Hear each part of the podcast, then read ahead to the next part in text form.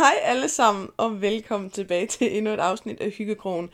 Det er den tredje gang, jeg prøver at optage den her intro, fordi det er bare ikke gået skide godt. Så det bliver, øhm, det bliver en god omgang, tror jeg. Øh, jeg kunne ikke lige snakke, hvilket ingen, og det er jo ikke nogen overraskelse, men, men det er måske rart lige at kunne starte ud stille og roligt med at reelt og snakke ordentligt. Og så kan det jo bare gå ned og bakke derfra. Men nu er jeg her. Nu øh, siger jeg hej og velkommen til. Dette er afsnit nummer 6, og det skal handle om skyldfølelse, som jo er et altså bredt ord og kan dække ind over rigtig mange ting. Men her øh, for mig, og det afsnit, det sådan skal handle om i dag, er den sådan lidt mentale skyldfølelse, man kan få øh, i forhold til alle de ting, man burde gøre. Ja, jeg sagde ordet burde. Skældsordet burde. Vi starter lige ud med at sige fuck burde. Fuck ordet, jeg burde. Ikke? Så ved, så er basen ligesom lagt.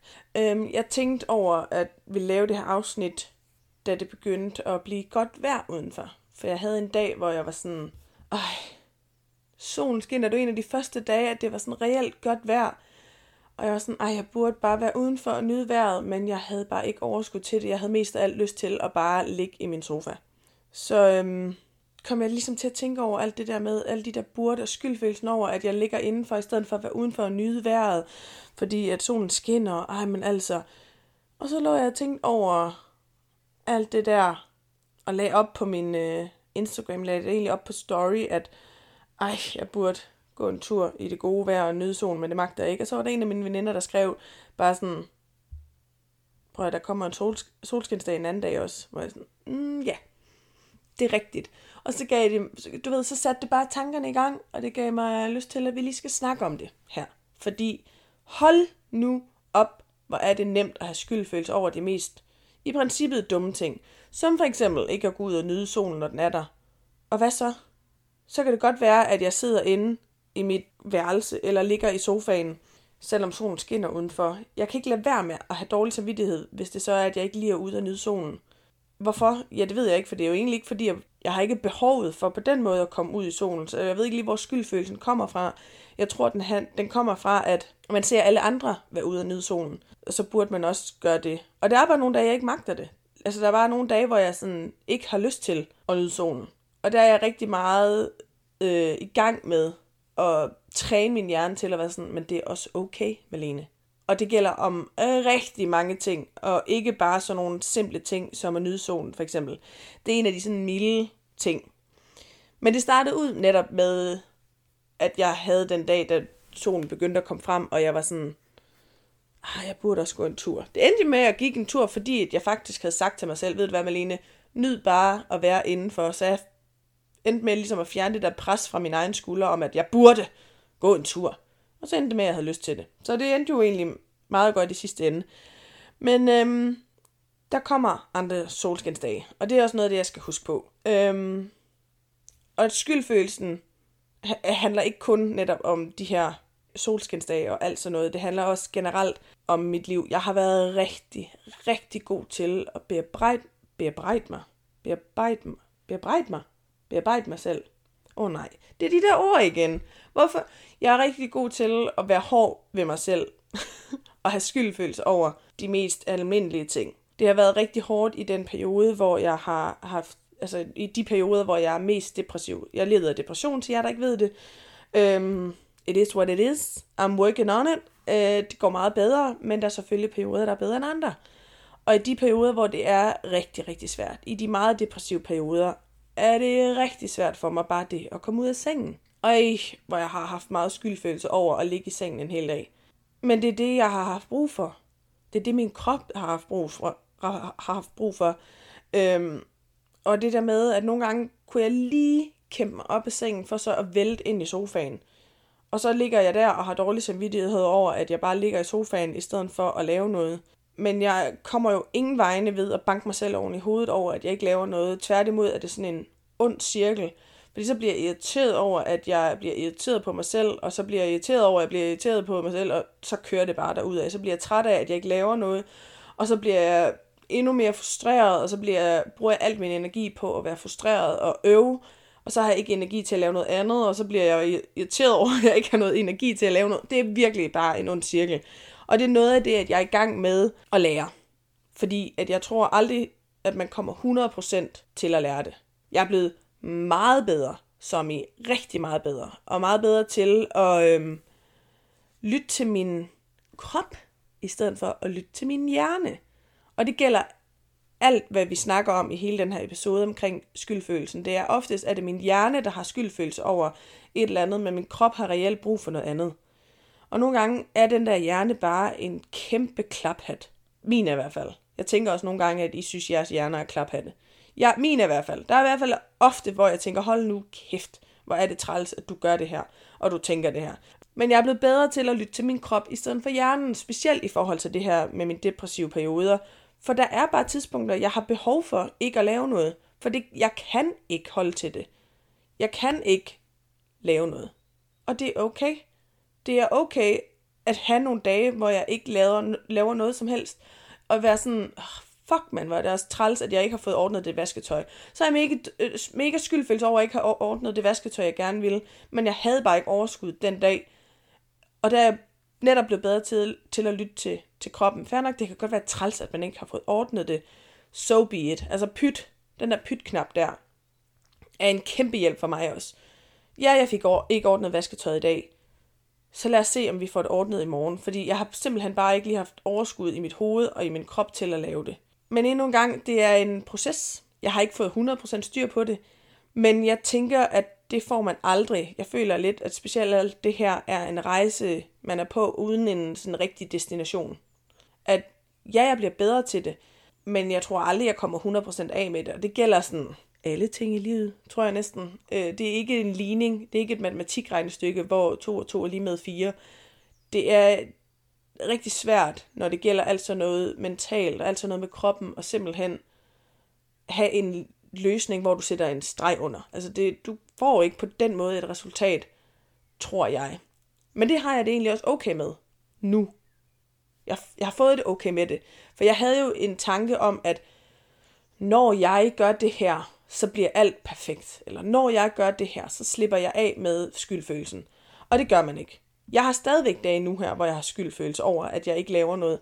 Jeg har stadigvæk dage nu her, hvor at jeg kan sidde i sofaen en hel dag, og så komme til aftensmadstid og være sådan, nå, jamen jeg nåede tre ting på min to-do-liste.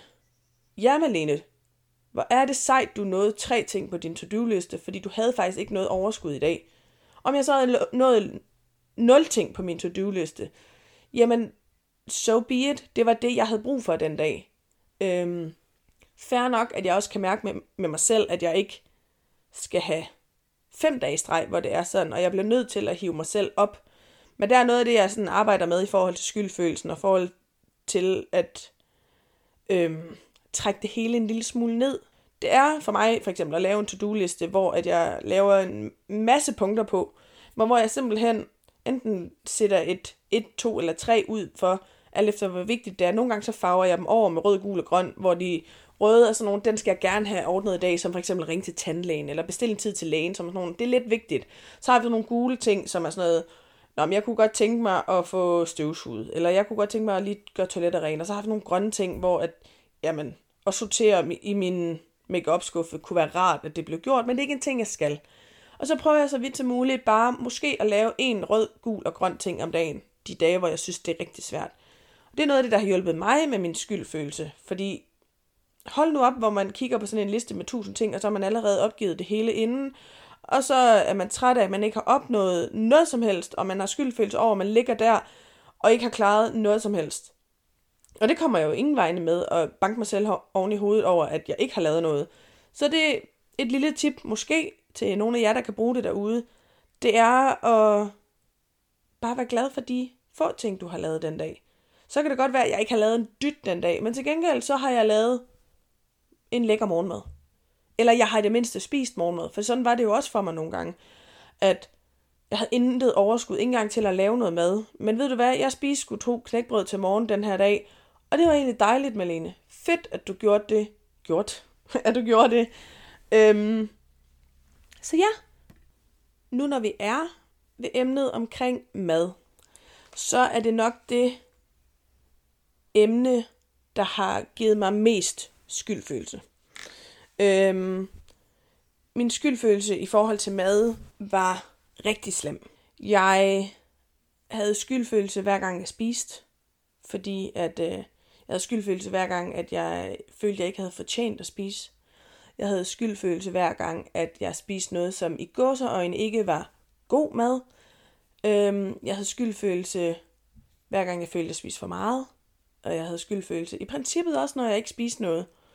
Så det var bare hver gang, at der var noget med mad, enten at jeg spiste eller ikke spiste, så havde jeg en skyldfølelse. Og det var en konstant skyldfølelse, jeg havde i uh, ja, godt seks år af mit liv. Brugte jeg rigtig meget kraft på at have skyldfølelse over mad. Og hold nu kæft, hvor er det en latterlig ting at have skyldfølelse over. Har jeg fundet ud af nu? Jeg ved godt, det er svært, og jeg vil ikke kunne sige det til mig selv dengang, Malene, hvor er det latterligt, du har skyldfølelse over det. det. Men det kunne jeg ikke se dengang. Og det er derfor, jeg kan fint sidde og sige det nu her, og der kan sidde nogen og lytte med, der tænker, øh, at det er da ikke en latterlig ting at have skyldfølelse over, fordi sådan og sådan og sådan. Jeg har bare opdaget nu, at for mig var det en latterlig ting at have skyldfølelse over. Jeg følte, at havde jeg haft en dag, hvor jeg ikke rigtig havde lavet noget, så havde jeg skyldfølelse over at være sulten.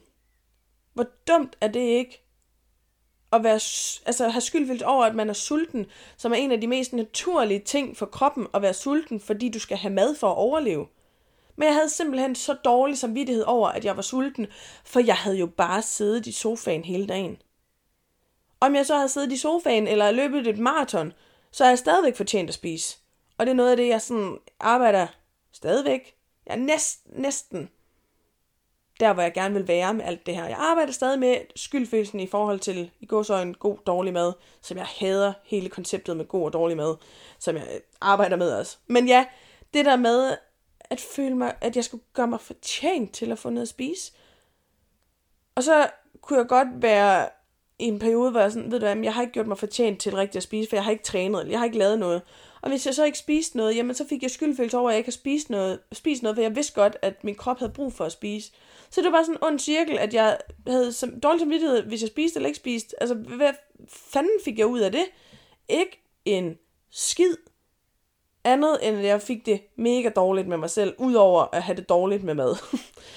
øhm, men det var simpelthen noget af det, jeg begyndte at arbejde rigtig, rigtig meget på, i forhold til, at jeg fortjener at spise ligegyldigt, hvor lidt eller hvor meget jeg har lavet. Mad er ikke en præmie.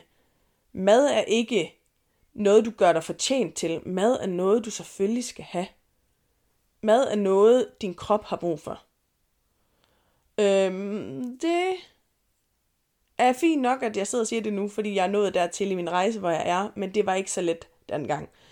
Men bare hele den der skyldfølelse af at være sulten, var, øh, var rigtig, rigtig hård for mig. Og det er også der, jeg nåede længst.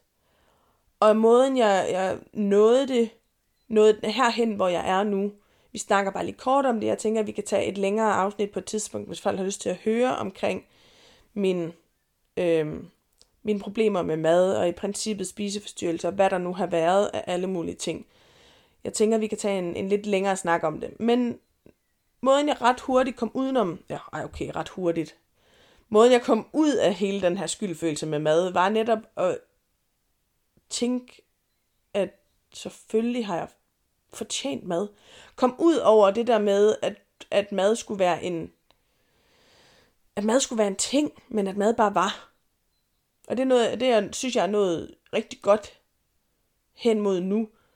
Øh, og det har været en lang proces selvfølgelig, men jeg startede ud med at være sådan, jamen mad er, er mad.